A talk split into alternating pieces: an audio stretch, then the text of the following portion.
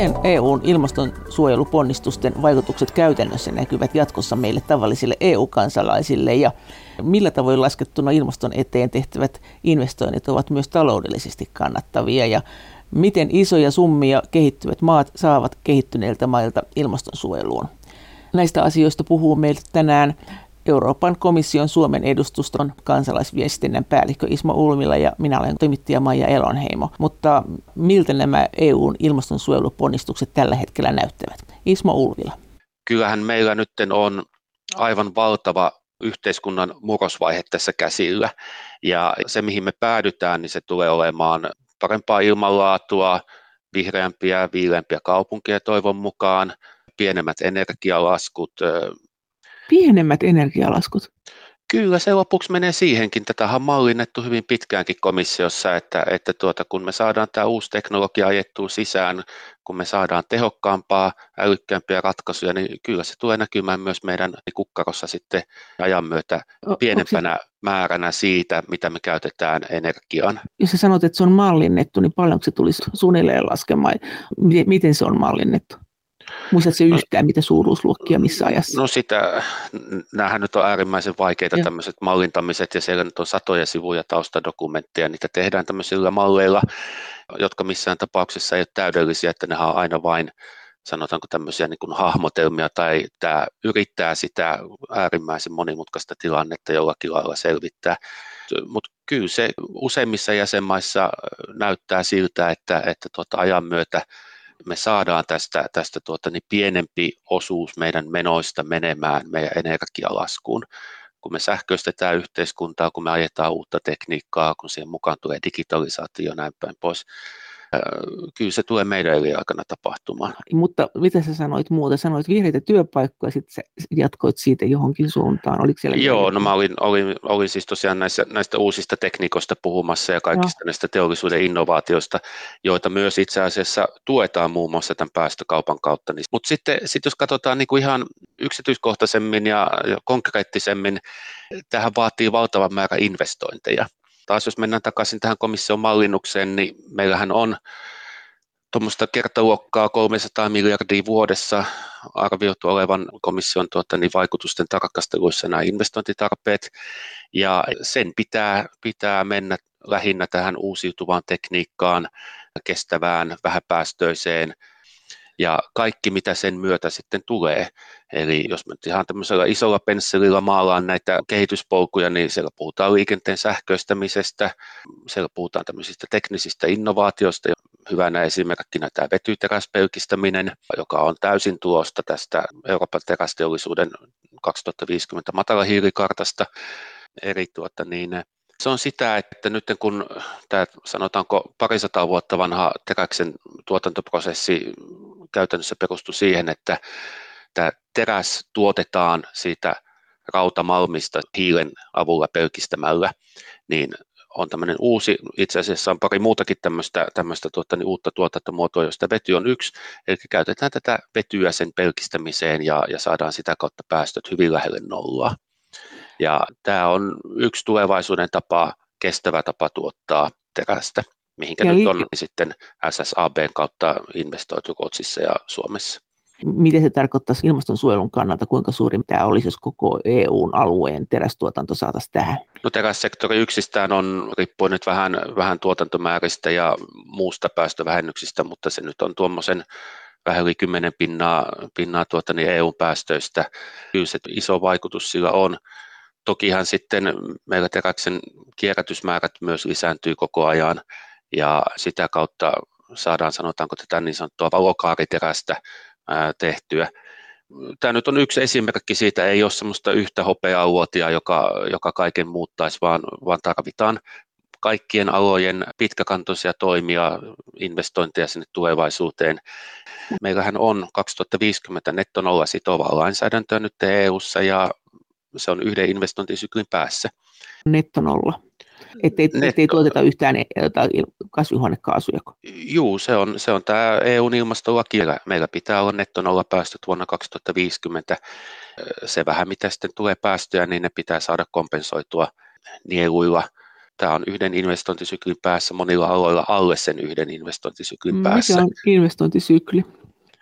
No kuinka kauan sulla, sulla joku investointi tuolla nyt on, on tuottamassa, että, että tyyppi esimerkiksi on, joku iso teollisuuslaitos, jossa nyt alasta riippuen, niin se on ehkä 30-50 vuotta tavallaan se investoinnin kaari, millä ajalle sitä ajatellaan. Ja tavallaan tässä, mitä viestitetään näiden eri lainsäädäntöhankkeiden kautta, on, on justiin se, että kyllä meidän pitää katsoa tarkkaan, minkälaisia investointeja me tehdään jo tänään, koska ne tulee olemaan meidän kanssa silloin 2030 ja siitä sinne 2050 ja niiden pitäisi olla kestäviä, että me päästään EU-na siihen 2050, 2050 netton ollaan. Mm. Miten nyt voisi päätellä, että miten, miten tämä tullaan tämä paletti hoitamaan? No meillä on eri ohjauskeinoja, että jos katsotaan päästökauppaa, niin, niin tuota, sehän on koko EUn ja itse asiassa myös Euroopan talousalueen kattava mekanismi, eli mitä nyt päästökaupassa on, on no. tuota, niin hiilen hinta, joka nyt on tällä hetkellä noin 60 euroa per tonni, niin se on sama Utsjoelta Lissaboniin. Sitten toinen iso osa tätä hiilen hinnoittelua, niin se on tämä taakanjakopuoli, jossa sitten on jäsenmaiden kesken, meillä on tänäkin päivänä siitä olemassa olevaa lainsäädäntöä, mutta sinne on sitten, sitten tuota niin, annettu tavoitteet, kuinka jäsenmaiden pitää kansallisesti vähentää päästöjään niillä sektoreilla, jotka ei ole tämän päästökaupan piirissä. Eli, eli siellä sitten on liikenne, kaatopaikat, maatalous, näin päin pois, öljylämmitys. Niin, näissä sitten sekä nykyisen olemassa olevan lainsäädännön että, että tämän komission uuden ehdotuksen perusteella, joka kesällä tuli, niin nämä on lähinnä bruttokansantuotteeseen perustuvia tavoitteita, kuinka, kuinka näitä sitten ehdotetaan. Mihin suuntaan tämä keskustelu ylipäänsä tästä päästökaupasta on komissiossa etenemässä, että on, onko tämä päästökauppa, tästä päästökauppaahan on kritisoitu, sanottu, että nämä on kyllä aika onnettoman pieniä nämä summat, mitä tässä sanoit, että 60 euroa tonni hiili, niin kuin hiilitonni, mitä sä tuprutat ilmaan, siis tonni, niin se maksat siitä 60 euroa. Niin, no se päivähinta nyt riippuu, sehän vähän vaihtelee tässä, se on aika lailla kasvanut viimeisempien parin vuoden aikana. Tuolla nyt on erilaisia ana- analyytikkoja, jotka ennustaa, että hiilihinta tulee jatkossa nousemaan huomattavasti.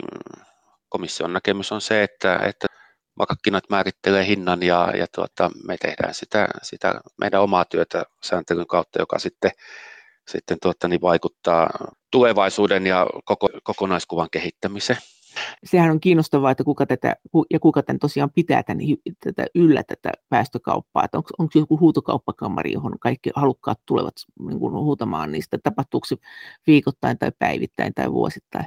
Miten näitä nyt sitten huutokauppataan, niin tämmöinen niin kuin huutokauppa-alusta, jossa, jossa sitten, sitten tuota, niin huutokaupataan näitä päästöoikeuksia Eli, eli tämä on, niin kuin, voisi sanoa kansankielellä niin kuin hiilipörssi, jossa, jossa sitten tätä kauppaa käydään.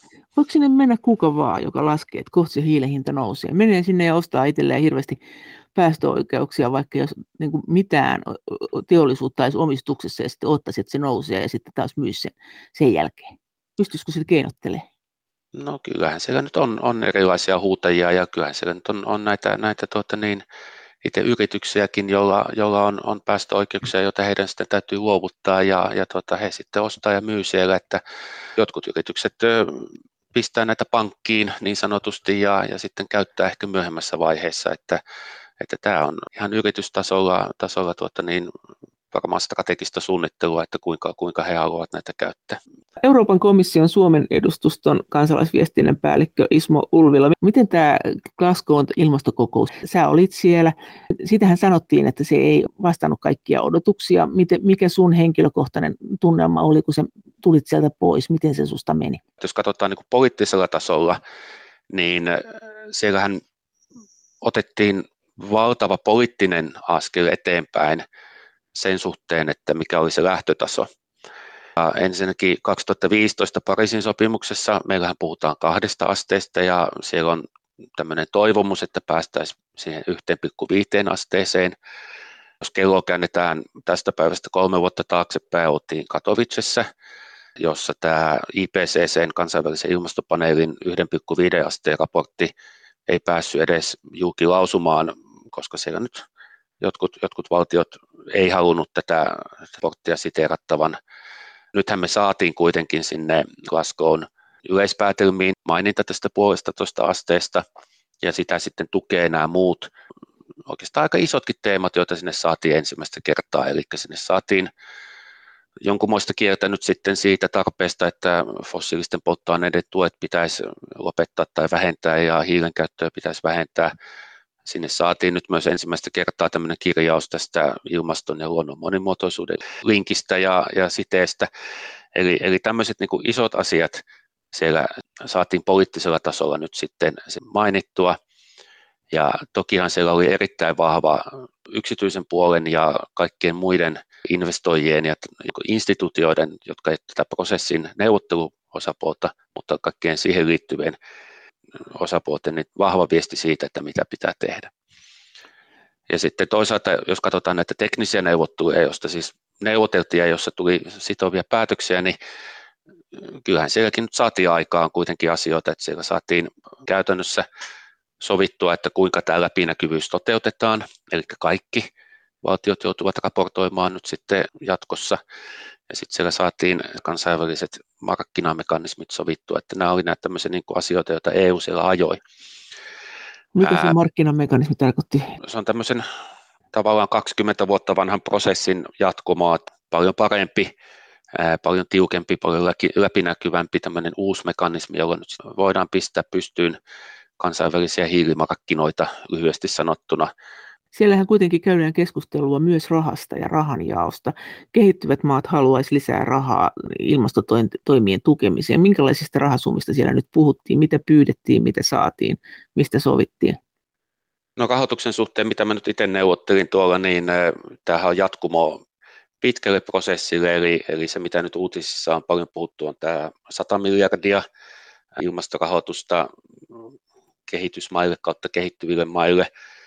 Mä olen niin kauan Suomesta pois, että mä en enää tiedä, onko korrektia sanoa kehitysmaille, mutta siis joka tapauksessa näille niin sanotuille Annex 1 ulkopuolisille maille. Eli, eli tämähän on päätetty jo Kööpenhaminassa vuonna 2009 tämä, tämä tuota 100 miljardia ja, ja tuota, nyt ollaan, ollaan matkalla siihen. Sen lisäksi puhuttiin siitä, että minkälainen rakenne meillä tulee olemaan tässä kansainvälisessä ilmastorahoituksessa vuoden 2025 jälkeen, johon nämä nykyiset mandaatit loppuu. Ja sitten tietenkin pitää, pitää nähdä tämä iso kokonaiskuva tässä näin, että mitä ihan oikeasti tarvitaan ja se, että jos katsoo eri analyytikkojen ja tämmöistä ajatusautomoiden analyysiä siitä, että mitä ihan oikeasti tarvitaan, niin tämän 100 miljardin päälle pitää pistää yksi tai kaksi nollaa vuositasolla lisää. Sitten siis aletaan investointeja, että mitä, mitä, mitä maailmassa tarvitaan siihen, että, että päästään kestävälle rahoituspohjalle ja kestäviin ilmastotoimiin. Ja tässä puhutaan nyt sitten paljon isommasta asiasta ja tämmöisestä Pariisin artikla 21c. Tämä artikla 2.1c on mielestäni se oleellinen osa Pariisin sopimusta, eli että saataisiin kaikki kaikki rahavirrat maailmassa kestävälle pohjalle. Ja se tahtoo kyllä käytännössä sanoa sitä, että, että tuota niin, valtaosa, iso leijonan osa näistä, näistä tuota ilmastotoimista ympäri maailmaa täytyy tulla yksityisistä investoinneista ja, ja siitä, että ne on kestävällä pohjalla. Mihin tämä 100 miljardia, joka siellä nyt on jaossa, niin paljonko sitä on nyt on niin kuin jo annettu Onko se kenen no, siinä, on, siinä on erilaisia instrumentteja, miten, miten se menee, eli, eli vuositasolla ollaan tällä hetkellä noin, noin 80 miljardissa dollarissa. Siis sä sanoit, että 100 miljardia on tavoite, että kehittyvät maat sais vuodessa rahaa vai? Kyllä. Joo, no siis se on se, että Kööpenhaminasta, Kööpenhaminasta vuonna 2009 alkaen ollut se sovittu tavoite. Mutta sieltähän kuuluu sieltä ilmastokokouksesta, että, että esimerkiksi jotkut Afrikan maat niin haluaa huomattavasti isompia rahoja jo nyt. Minkälaisia pyyntöjä sieltä tuli tai esityksiä? No siellä oli kaikenlaisia esityksiä. Tämähän on ollut aika paljonkin julkisuudessa tämä Afrikan esitys, että pelkästään Afrikan rahoitus pitäisi nostaa nyt sitten jatkossa tasolle, joka olisi 1300 miljardia vuositasolla.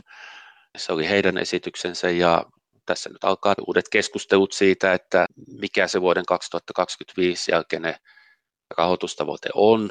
ja ketkä siihen osallistuu. Ja, ja tässä menee nyt kolme vuotta sitten, kun tämän prosessin puitteissa sitten, sitten päästään siitä jonkunmoiseen selkoon.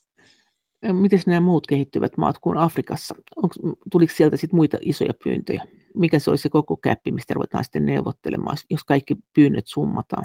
No siellä oli paljon, paljon kaikenlaista summaamista, mutta se mandaatti tälle keskustelulle siitä, että mikä se rahoituspohja tulee olemaan, ei mainitse mitään lukua. Ja tämä oli itse asiassa kaikkien näiden, näiden tuota, niin nykyisten rahoittajien ehdoton vaatimus sille, että, että tuota, sitä lukua siellä ei ole syystä, että kyllä tämä pitää katsoa ihan uudestaan kokonaisuutena, että ketkä rahoittaa ja ketä rahoitetaan ja millä instrumentilla. Että, että sehän on selvää, että tämä tarve näihin investointitoimiin on niin valtava, niin kuin, että se pitää saada nämä yksityiset investoinnit vahvasti mukaan ja se leijona osa näistä ilmastotoimista pitää tulla sitä kautta.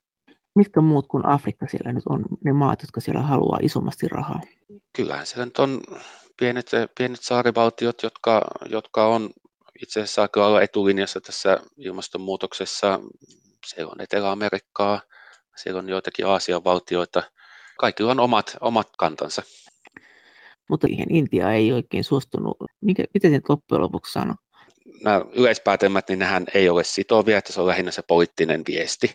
Ja sitä poliittista viestiä, joka, viestiä, joka siellä nyt sitten loppu, loppuplenaarissa sovittiin ministeritasolla, niin sitä muokattiin nyt silleen Intian vaatimuksesta, että, että tuota, en nyt muista sitä tarkkaa sanamuotoa suomeksi, miten se meni, mutta että, että se olisi vähemmän sitova se, että lopetettaisiin nämä fossiilisten polttoaineiden tuet, jotka nyt itse asiassa on aika huomattavia, että jos katsoo tuota, globaalisti tuota viimeisintä pysyvä rahoituskomitea raporttia näistä, niin, niin ne on melkein 500 miljardia dollaria vuodessa on globaalisti noin fossiilisten polttoaineiden tuet. Siis 500 miljardia vuodessa tuetaan fossiilisia polttoaineita samaan aikaan, kun sitten 100 miljardia annetaan kehittyville maille, että ne korjaa näitä vaurioita. Joo.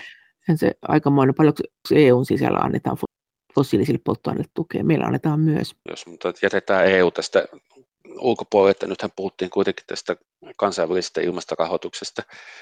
Mä nyt voisin vielä sen verran sanoa niin tuota laajempaa perspektiiviä tähän näin, että tämä 100 miljardia on tosiaan tämä Kööpenhaminan sopu silloin 2009, mutta sitten jos katsoo pysyvän rahoituskomitean raporttia laajemmin näistä rahoitusvirroista, missä siis on, on kaikkea näitä jo nyt toteutuvia muita investointeja liikenteeseen, energiaan, energiatehokkuuteen ja näin päin pois, niin, niin se on tämän meidän viimeisimmän raportin mukaan 775 miljardia dollaria vuositasolla, jossa on 16 prosenttia kasvua kahden vuoden aikana. Ja huomattava myös se on, on se, että yksikkökustannukset on kuitenkin samaan aikaan tippunut 30 pinnaa. Eli, eli nämä on niin kuin tavallaan tämä isompi kuva siitä, että mitä jo nyt tapahtuu, mitä on jo nyt semmoisia investointeja, joita tapahtuu tuolla teollisuusmaista kehitysmaihin. Tämän osuuden pitää kasvaa huomattavasti, että, että tämän pitää nyt sitten 5-10 kertaistua, jotta me päästään sinne Pariisin uralle globaalisti. Miksi se sano sitä, että paljonko EU-ssa tuetaan fossiilista energiaa? Kyllähän se varmaan tiedetään, jos kerran tiedetään nämä muutkin luvut. No minä en ole ollut sellaista tutkimusta tekemässä, enkä, enkä nyt ole myöskään, myöskään tuota, niin, ollut tuota, niin, nykyisen toimenkuvan puitteissa semmoista lukemassa, että pitäisi varmaan kysyä semmoiselta taholta, joka tietää komissio. Kun nämä EUn ulkopuoliset maat pyytää tämmöistä globaalia rahaa, mistä puhuttiin nyt sadasta miljardista, jota summaa koitetaan nostaa omien ilmastoasioidensa hoitamiseen, niin ketkä tätä rahaa eniten antaa? EU varmaan on jälleen isoimpina antajina, onko? Siis nyt kun puhutaan EUsta, niin se on jäsenmaat ja komissio ja Euroopan investointipankki tässä kontekstissa, niin meidän periaatteenahan on kuitenkin ollut se, että me yritetään kunnioittaa niitä kansainvälisiä sopimuksia, mitä me ollaan sovittu ja mihin me ollaan sitouduttu. Ja se on totta, että tämä EU 27 plus 1 plus 1, eli me yhdessä, niin me ollaan selkeästi isoin tässä näin, että, että me ollaan tehty se oma osuutemme siihen, että nyt ollaan päästy siihen 80 miljardin siitä sadasta. Ja tämähän on, on, on tuota niin, aika siis, tasaisesti kasvanut vuosien aikaan tämä siis, pal- osuus. Siis paljonko EU antaa siihen nyt? Tämä on tuota noin, noin 25 miljardia dollaria on tämä, niin kuin mitä suoraan tulee, ja sitten jos siihen laskee sen yksityisen, niin ollaan ehkä noin 30 tämä EU-sta tuleva osuus siitä 80. Mitkä muut maat antaa isosti, sitten, jotka on EUn ulkopuolella? Varmaan USA antaa. No USA antaa aika vähän itse asiassa suhteessa EU-hun. Nythän siellä on nykyinen hallinto ilmoittanut, että he nostaa huomattavasti, että he tuplaa siitä tasostaan sen, mitä he antaa, mutta kyllä se on silti aika vähän verrattuna EU-hun. Norja Sveitsi on kokonsa nähden isoja, onhan siellä muitakin isoja pelaajia, tyyliin Japani ja näin, että, että tota, tämä on tämmöinen solidaarinen donoreiden lupaus, tämä 100 miljardia silloin Kööpenhaminassa 2009 annettu. Mutta entä tämä metsien taksonomiakeskustelu? Suomessa on ennen kaikkea närää herättänyt se, että tähän metsien taksonomia-ajatteluun kuuluu se, että kun puuta ostetaan, niin puun ostajan, jos se on siis pörssiyritys, pitää tietää, että onko metsiä käsitelty tämän metsien taksonomian ehtojen mukaan, eli yli 13 hehtaarin metsätilojen pitäisi tehdä tällainen ilmastohyötyanalyysi ja sitten raportoida näitä metsänkäyttötapoja 30 vuoden ajalta. Ja sen lisäksi, jos puunostaja on pörssiyhtiö, niin sen pitää myös tietää ja kertoa julkisesti, että ovatko ne metsänomistajat, joilta se yhtiö on ostanut puuta, käsitelleet ja suojelleet metsiään näiden EUn metsien taksonomiaehtojen mukaisesti. Mutta mitä mieltä tästä metsien taksonomiakeskustelusta on Euroopan komission Suomen edustuston kansalaisviestinnän päällikkö Ismo Ulvila? Tämän taksonomian ideahan on se, että oikeastaan ainoa velvoittava asia, mikä sieltä tulisi, olisi tämä pörssiyrityksen oman sisäisen raportoinnin kehittäminen. Eli siellä sitten pitää raportoida siitä, että millä pohjalla heidän rahoituksensa on ja heidän investointinsa on. Pitääkö sen pörssiyhtiön, siis niin se, se selittää, että ollaan nyt ostettu semmoiselta suomalaiselta metsänomistajalta metsää, joka ei ole nyt selittää tätä 13 hehtaarin alueen vaatimusta tästä metsien käytöstä, että kuinka ekologista se on ollut viimeisen 30 vuoden aikana, niin se pitää pistää sinne, että kuinka suuri prosentuaalinen osuus on tämmöistä tavaraa meidän ostamasta metsästä. Niinkö se menee nyt sitten? No mä näkisin tämän jos me nyt keskitytään tähän taksonomiaan, no. joka nyt siis niin on, on tuota niin, yksi osa tästä laajemmasta kestävän rahoituksen kokonaisuudesta, niin mä näkisin tämän tämmöisenä niin kuin vihreänä oppaana, jossa luodaan standardi silleen, että, että tuota, mikä, mikä se standardi, jos haluaa tämmöisen, tämmöisen tuota, niin kestävän ja vihreän leiman ää, pitäisi olla. Siis tuotteisiinsa. Ja, niin, Eli ja... se, on, kun, se on eräänlainen sertifikaatti, kun meillähän on nyt ollut tämä PEFC Suomessa, josta ei nyt olla kauhean, joka maine on nyt jotenkin on semmoinen, että se ei ole ihan niin vahvolla kuin se on joskus ollut, niin nyt äh, on tulossa tämä taksonomia ja siitä tulee uusi tämmöinen sertifikaatti tavallaan. Niinkö? Kuka tahansa yrittäjä voi katsoa, että voidaanko me ostaa tämmöistä paperitavaraa, jonka on tuottanut tämmöinen yritys, joka ostaa metsää semmoiselta metsänomistajalta, joka ei toteuta tätä taksonomiaa. Niinkö? No siis en mä, nyt, en mä nyt sitä noin pitkälle veisi, että, että tota, edelleenkin niin tämä on vain luokittelujärjestelmä ja, ja tuota, sitten, sitten niin tämä osto ja myynti ja investointi, niin se menee kyllä ihan, ihan toista rataa kuin tämän luokittelujärjestelmän kautta. No, mutta mitä hyötyä siitä luokittelujärjestelmästä on, jos ei se vaikuta näin? Sitä voi sitten käyttää ne, jotka sitä haluaa käyttää. Ja, ja tota, kuten sanottu, niin se, se lisää tietoa ja se on, sehän ei ole kovaa sääntelyä, se on tämmöistä informaatio-ohjausta. Eli se on, se, on, se on yksi informaation lähde.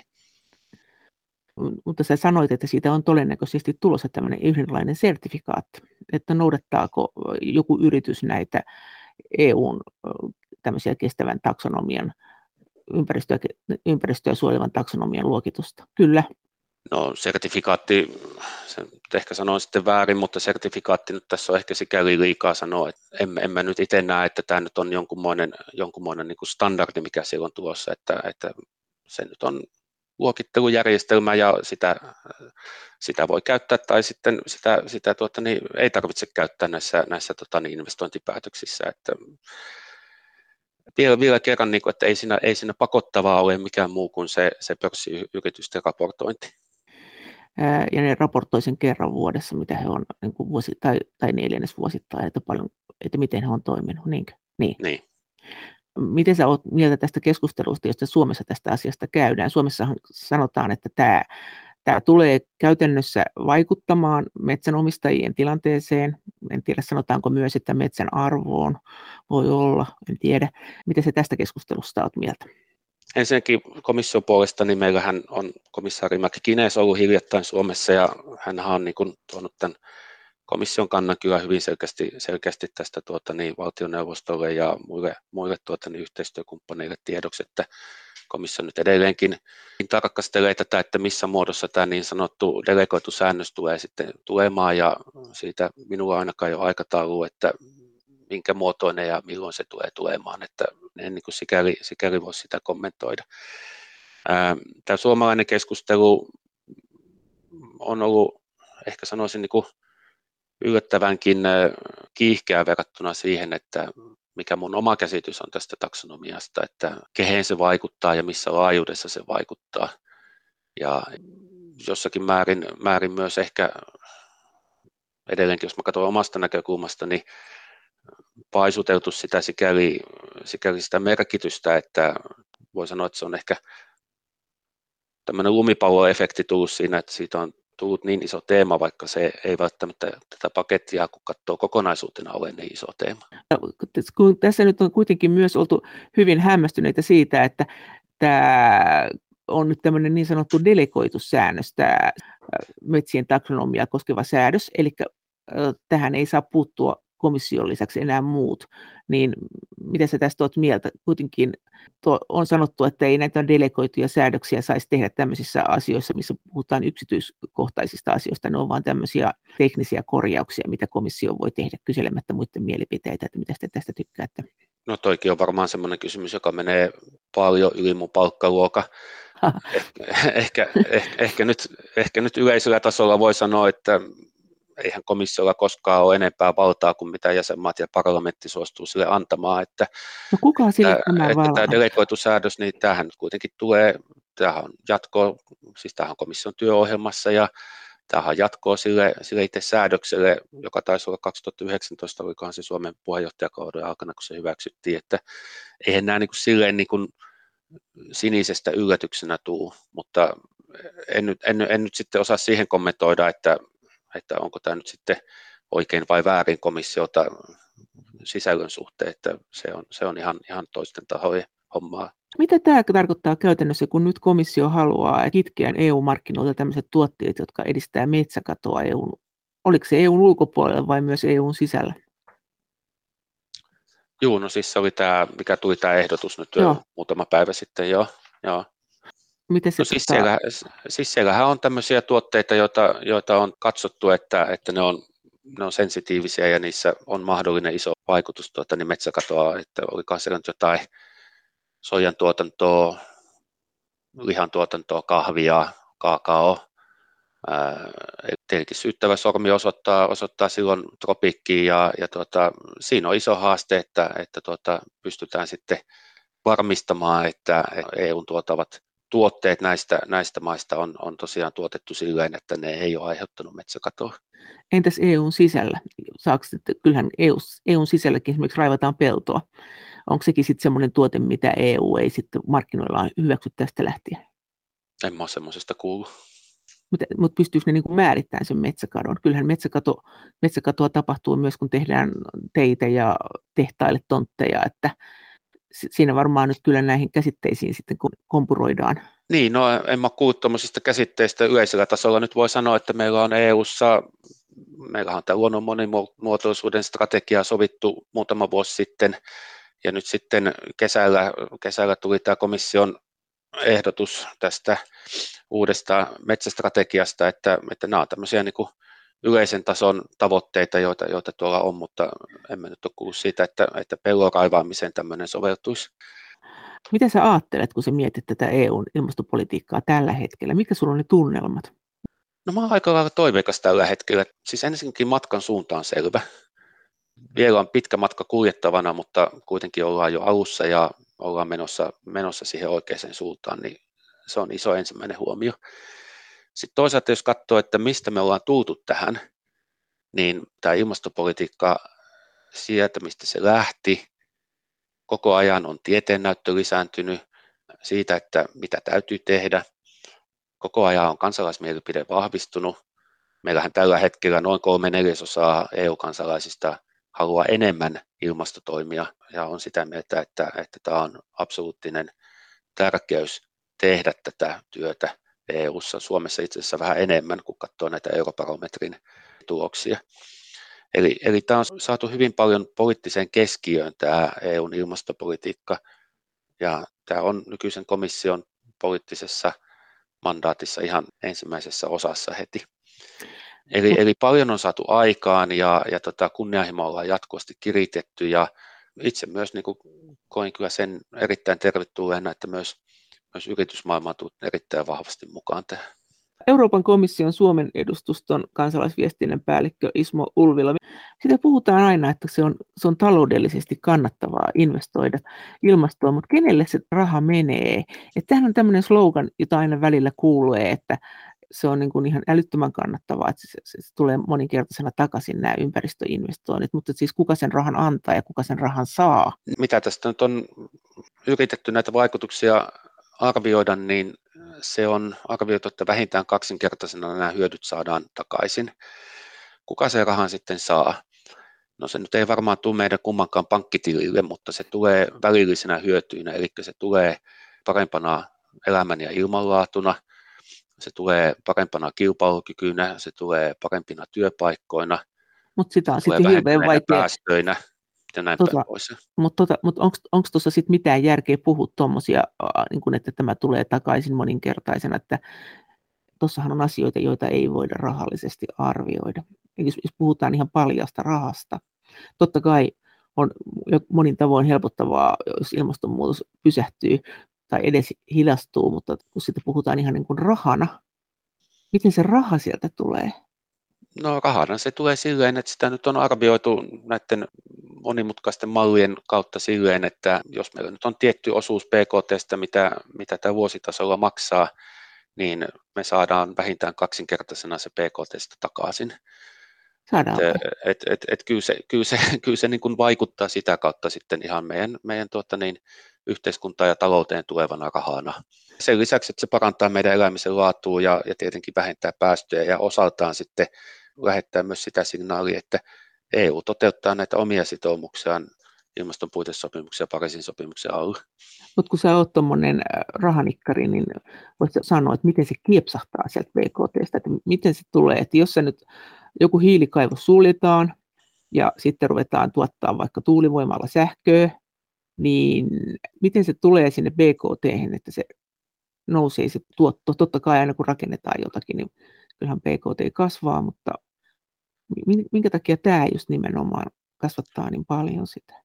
Onko se vaan sitä, että kun tehdään uusia investointeja, niin kyllähän BKT silloin nousee?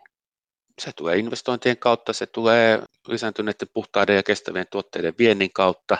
Eli kyllähän meillä, meillä nyt on jo EU-ssa erittäin kilpailukykyistä, sanotaanko vähähiilistä teollisuutta. Onko sitä tutkittu sitä, että paljonko kuluttajat on valmiita maksaa enemmän ympäristöystävällisemmistä tuotteista? Että miten, ne, miten se siellä markkinoilla käyttäytyy se tilanne?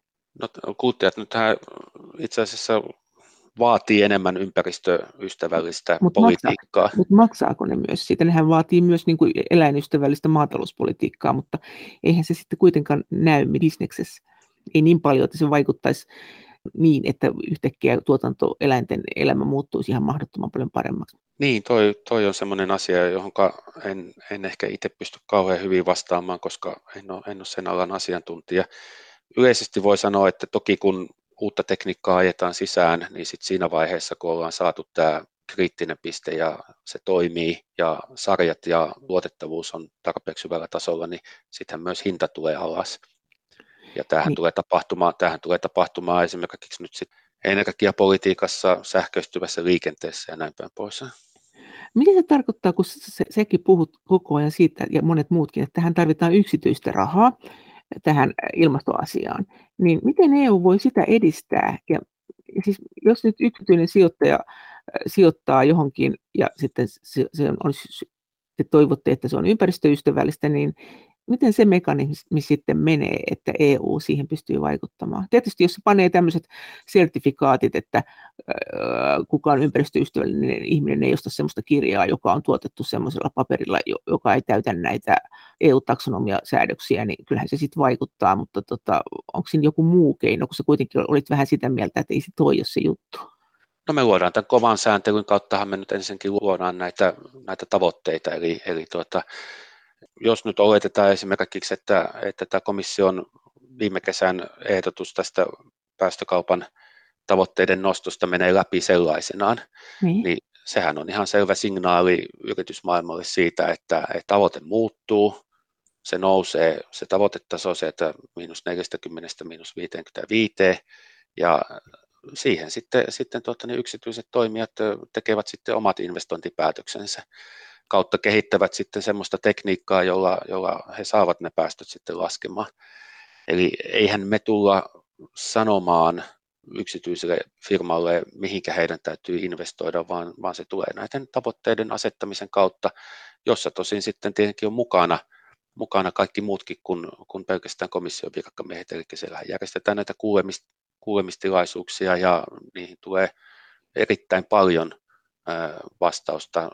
Mutta se menee sitä kautta, että säännöt muuttuu, niihin on pakko alistua, ja kun yksityinen raha siellä pörrää siellä markkinoilla, niin sekin alistuu niihin. Et se ei ole sen kummosempaa, se teidän tavoitteenne saada yksityinen raha mukaan näihin talkoisiin.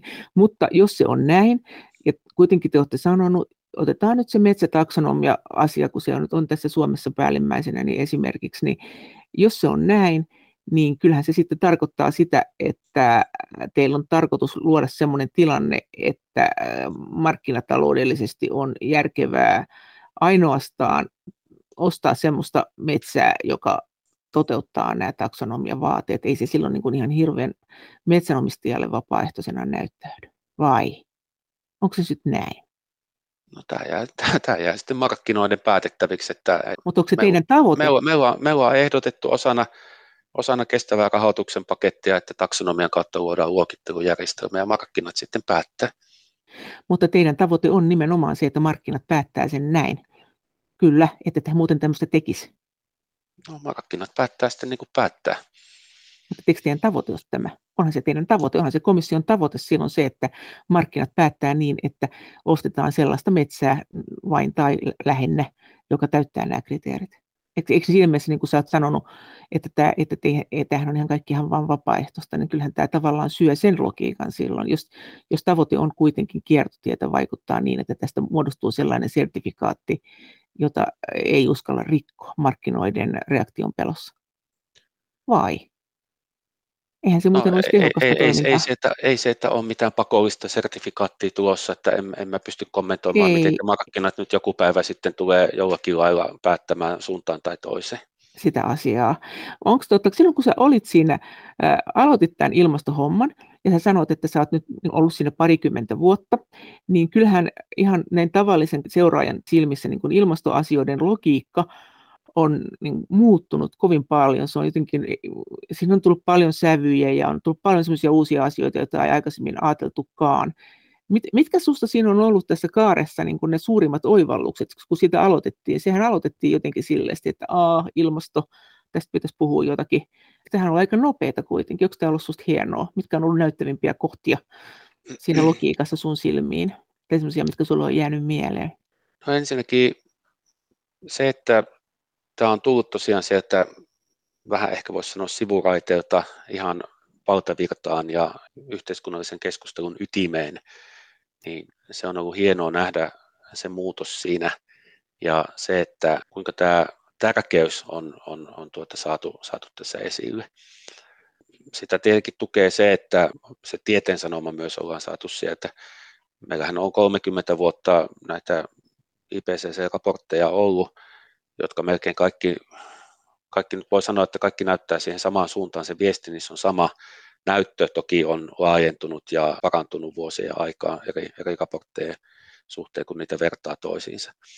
Eli nämä riskit on tiedostettu ja sitten sen mukaan ollaan huomattu, että toimenpiteitä tarvitaan paljon, valtavasti enemmän kuin mitä 20 vuotta sitten, sitten vielä kuviteltiin, että tarvitaan.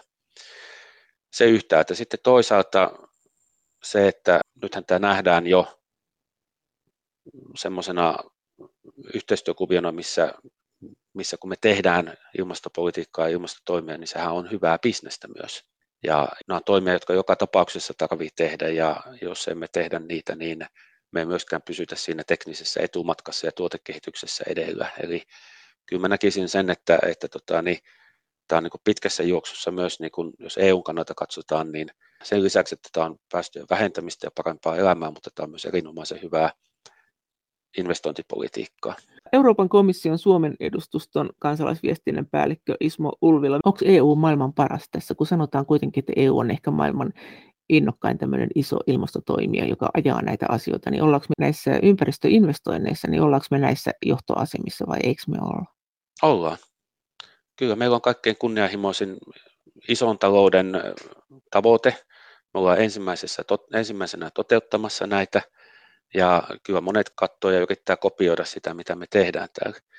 Se tosin täytyy huomata, että esimerkiksi joku Kiina, niin minä näkisin, että, että tuota, Kiinassa esimerkiksi nämä ilmastotoimet, niin he on ehkä nähnyt sen silleen, että nämä on osana tämmöistä pidempää loikkaa, että he yrittää, yrittää samalla loikata isomman loikan kuin mitä me ja, ja tuota, sitä kautta päästä myös markkinoille.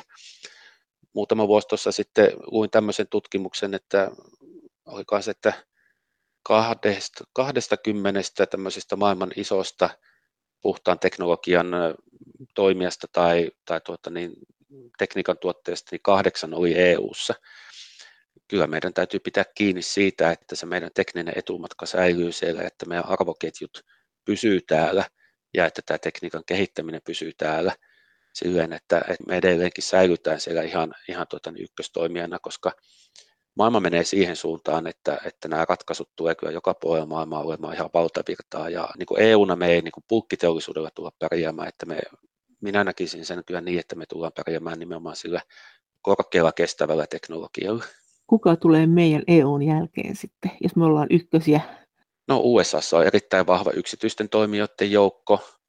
Japani on erittäin kehittynyt esimerkiksi tässä, tässä tuota niin, vetytaloudessa, missä nyt on tosi omat haasteensa – siellä on, kuten sanottu, niin Kiinassa paljon tämmöistä teollisuutta, potentiaalia. Sen jälkeen, kun se tekniikka on saatu, niin sitä lähdetään sitten monistamaan.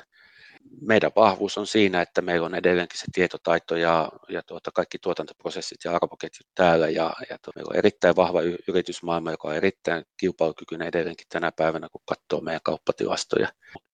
No miten sitten, kun sinähän oli tässä ilmastopuheessa tässä muutama vuosi sitten, ihan kauheita uhkakuvia, että siis suunnilleen, että yhtäkkiä lämpötila nousee niin, että maapallon vedet kiehuu tyhjään tuonne avaruuteen.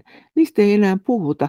Ettekö te vaan puhu niistä meille sen takia, ettei me pelästytä me tavalliset ihmiset, vai onko siinä jotenkin aat, ruvettu ajattelemaan sitä eri lailla sitä, sitä ilmastonmuutosta. Et puhutaan toki edelleen hyvin, hyvin vakavista, hankalista asioista, mutta se on loppunut. Oletko huomannut? En mä ole semmoista huomannut. Siis, siis mistä, enää? siis, siis mistä puhutaan, niin sen nyt ehkä on syytä täsmentää, että, että tota, näitähän on näitä eri skenaarioita esimerkiksi tuon kansainvälisen ilmastopaneelin kautta tullut, jossa on tämmöisiä matalia ja korkeita skenaarioita, ja korkeat skenaariothan, joihin nyt ehkä tässä viittaat, niin nehän on aika lailla tuomiopäivän skenaarioita, että siellähän puhutaan hurjista niin kuin lämpenemisluvuista, jos niin kuin pahin mahdollinen tapahtuisi.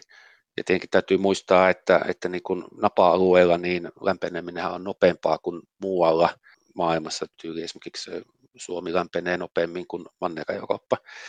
Mutta samaan hengenvetoon täytyy sanoa, että kyllähän näissä on saatu aikaankin jotakin, että okei, ei meillä nyt uutiskuvat näyttää erilaisia katastrofeja tulvista tai kuivuudesta ympäri maailmaa, mutta se, mitä on saatu Pariisissa aikaan näiden kansallisten sitoumusten, eli nämä niin sanotut NDC kautta, nämä tämmöiset kansalliset toimenpiteet, se vaikutus nyt sitten, kun niitä katsottiin sitä kunnianhimoa Glasgowssa uudelleen ja nyt kun sitä aletaan vuosittain tarkastella edelleen, niin kyllähän nämä joka kerta tulee tiukemmiksi ja, ja tuota, voi sanoa tälleen kunnianhimoisemmiksi nämä päästövähennystavoitteet. Niillä on mm. vaikutus, että se ura, se ura, missä me oltiin ennen Pariisia, se neljä astetta sinne suuntaan lämpenevä maailma, niin nythän tämmöiset eri analyytikot puhuu kuitenkin lähempänä kahta astetta olevista, olevista luvuista. Miltä se susta tuntuu, jos oot parikymmentä vuotta ajartanut tämän jutun kanssa, ja sitten kuitenkin sanotaan, että mitä ei ole tehty, kukaan ei tee mitään, eliitti ei tee mitään, kansalaiset yrittää puhua, mutta ei kukaan kuuntele. Jos nyt suokin kuuntelee, niin te olette nyt kuitenkin ainakin jotakin tehnyt siellä ihan kauheasti. Miltä tämä puhe tuntuu verrattuna siihen, mitä on tehty? No, pitää katsoa numeroita. Kyllähän me pelkästään EU-ssa ollaan tehty aika paljon, että mehän ollaan vuoteen 20 mennessä vähennetty meidän päästöjä 25 prosenttia samaan aikaan, kun meidän talous on kasvanut 65 prosenttia. Tämä on itse asiassa paras mahdollinen indikaattori myös siitä, että päästöjen vähentäminen on myös hyvää taloutta. Ää, tehty on ihan valtavasti ja kyllä ympäri maailmaa tehdään. Mä näkisin tämän ehkä silleen, että, että jos mä katson, katson, että miten tämä menee eteenpäin, niin ne tavoitteet on nyt selvät, jos me puhutaan EU-tasolla, niin tavoitteet on selvät. Meillä on hakattu kiveen tämä 2050 EU-nettonolla-tavoite ja siihen nyt mennään kiristämällä tavoitteita. Eli matkan suunta on, on tuota selvä. Se on enenemässä määrin selvä myös muualla maailmassa, ihan muutamia poikkeuksia lukuun ottamatta. Eli just ennen Glasgowta, niin siellähän tuli näitä uusia lupauksia siitä, että miten eri, eri maa pääsee sinne nettonollaan 2050 tai, tai siinä, siinä hujakoilla. Toki niitä nyt sitten pitää, pitää valvoa, että näin myös tapahtuu. Eli tämä niin valtava asennemuutos ja tämä iso pyörä on pyörähtänyt siihen asentoon, missä, missä tota mä voisin kuvitella, että tämä vaan kiihtyy tästä eteenpäin. Se, että, että tota, meillä on ehkä tarpeeksi nopeita niin se on sitten ihan eri keskustelu, mutta, mutta sekin pitää ehkä katsoa niin tälle yhteiskunnalliselta kannalta, että kuinka nopeasti me saadaan tämä murros tapahtumaan, että se, se ei tapahdu yhden yön aikana, vaan, vaan tuota, kyllä se vaatii niin kuin huolellista valmistelua ja, ja nimenomaan jos me halutaan nämä investoinnit tähän mukaan, niin eh, mä olen siinä samaa mieltä, että, että tuota, se signaali pitää olla selvä, se pitää olla tarpeeksi hyvissä ajoin annettu, jossa ilmoitetaan sitten tai yhteisesti sovitaan, että meidän pitää olla täällä X vuoden kuluttua, jotta, jotta sitten saadaan asiat tehtyä kunnolla. Joskus komission työntekijät sanoo, että, että se ei tunnu kivalta, että kyllä täällä nyt tehdään töitä, että, että minkä takia ollaan koko ajan silleen, että Aasialle vaan istuu kalaravintoloissa.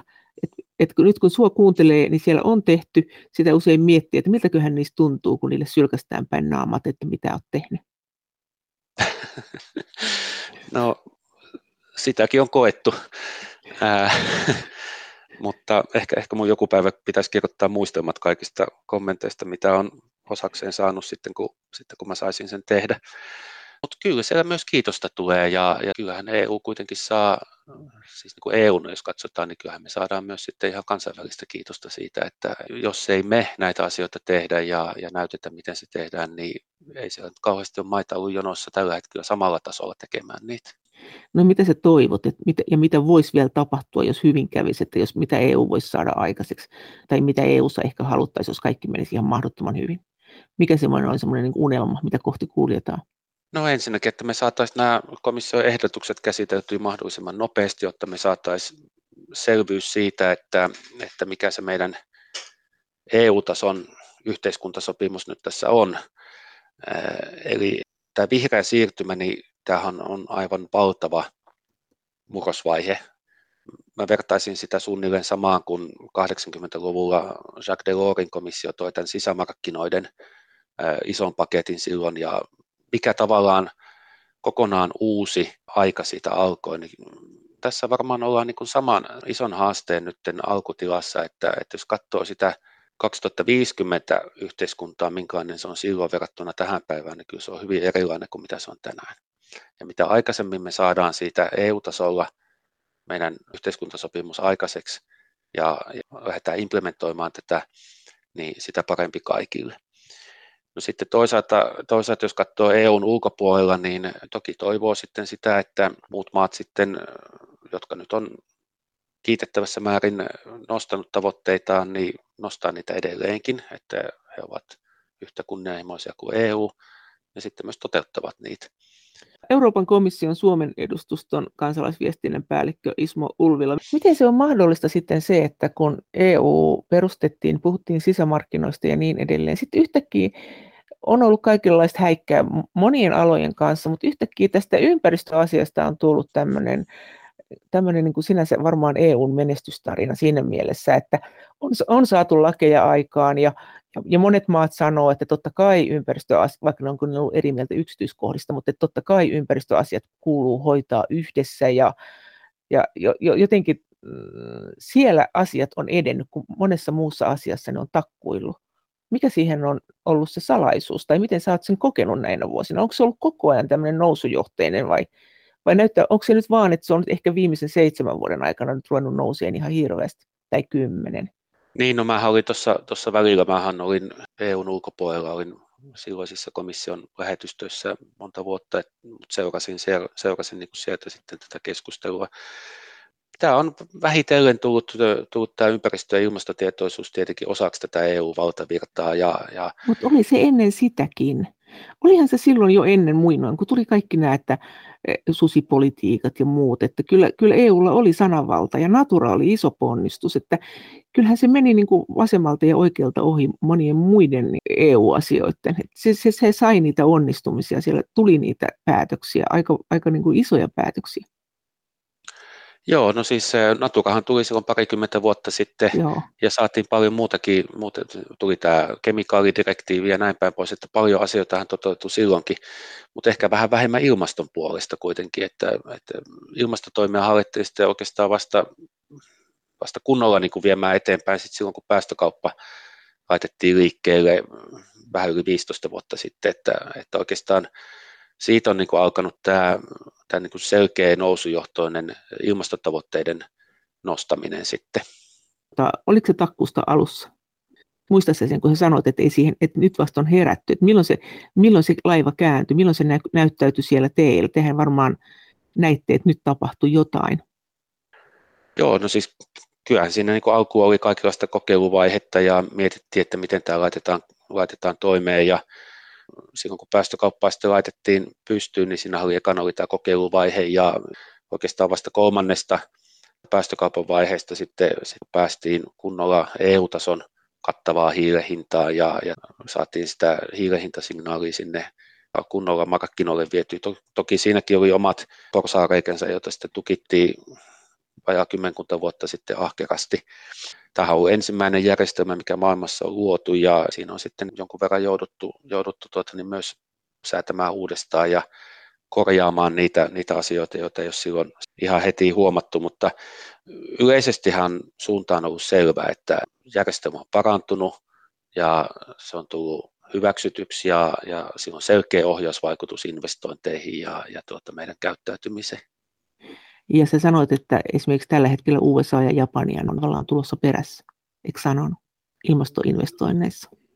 Joo, no siellähän nyt tavoitetaso ei ole ihan yhtä samalla tasolla kuin mitä se on EU:ssa ja esimerkiksi jos nyt katsotaan tätä päästökauppajärjestelmää, niin Pohjois-Amerikassa meillä on muutamia tämmöisiä alueellisia järjestelmiä, mutta siellä ei tämmöistä mantereen kattavaa järjestelmää kuin mikä meillä on.